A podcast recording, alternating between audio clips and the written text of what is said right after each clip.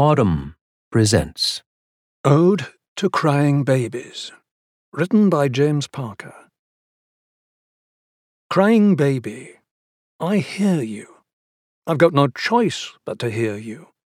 You're ten rows ahead of me in economy, raging like Lear on the heath. Blow winds and crack your cheeks.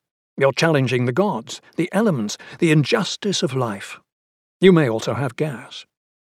Who is by your side as you arraign the universe? Who is with you at this ultimate moment? Lear had his fool, and you have your parents, one stretched, stooping presences. They loom over you uncertainly, exhaustedly. Most horrible, with the last of their energy, they bicker. Even as they attend to you, they're saying quiet, vile things to each other. If they get divorced, crying baby, it's your fault. But listen, I appreciate you. I appreciate your outspokenness. These bodies we're in, they're not always the greatest, are they? They itch, they sting, they ache, they bloat, they overheat. They feel weird. They get tired. They make us grumpy. Which is, now that I think about it, another thing I appreciate about you.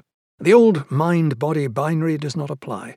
You're all mood, or all physicality. Your digestive system and your emotional life are basically the same thing. I once lived with a crying baby. He's 20 now. I used to come home from my job as a night baker at three in the morning, do a shot of whisky, and fall into bed.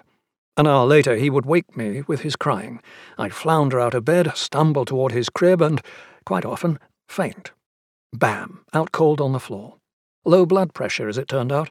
Plus, you know, no sleep. The voice of the crying baby would wrench me imperiously from one form of oblivion to another. Anyway, keep it up, little tyrant. You've got a lot of power, and no power at all. You're a tiny fist shaken at the heavens. Soon you'll be talking, and language will betray you. You'll say vague, helpless things and make bad jokes. But right now, your protest is very direct, very effective. It's going right through my head. If you enjoyed this production, find the best long form articles read aloud in the Audm app, available now for iPhone and Android.